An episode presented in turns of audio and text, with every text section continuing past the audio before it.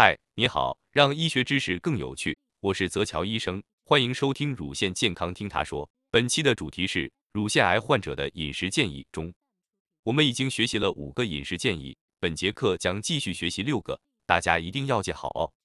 六、制作流质食物，患者经常胃口不好，流质食物既能保证液体摄入，又可以增加一些营养摄入，很多食物都可以做成流质食物，比如不想吃水果的话。可以做成水果奶昔，不太推荐使用榨汁机，因为水果的营养成分不仅仅是果汁，还有果肉里的纤维。推荐用食物搅拌机把果肉和果汁都打到一起。流质食物也可以做的营养很丰富，成为家里自制的肠内营养补充剂。比如可以放蔬菜、水果、坚果、牛奶、豆奶、酸奶等，还可以做五谷杂粮糊糊等。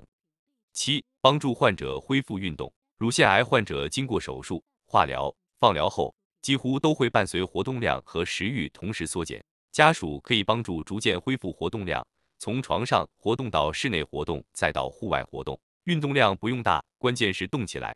运动起来还可以减少肌肉的损伤，对治疗和康复都有着积极的作用，也能有效安全的缓解治疗后的淋巴水肿症状。八、注重食品安全，癌症患者治疗过程中免疫力通常会减弱，更容易被感染。因此，一定要避免食物污染，蔬菜水果洗干净，削皮，接触食物的刀、案板，包括手都洗干净。生熟食分开存放和处理，不吃半熟的肉和蛋，不吃未经过巴氏杀菌的乳制品，比如牧场里新挤出来的鲜奶就是不应该喝的。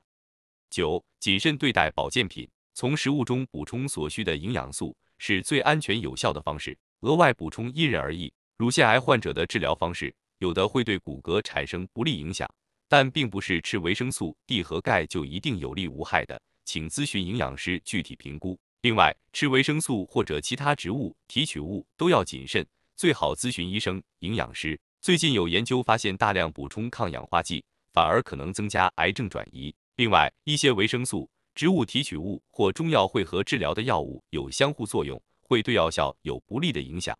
治疗期间服用任何补品。请务必和医生以及营养师交流。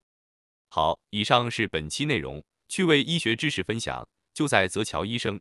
咱们下期接着说乳腺癌患者的饮食建议。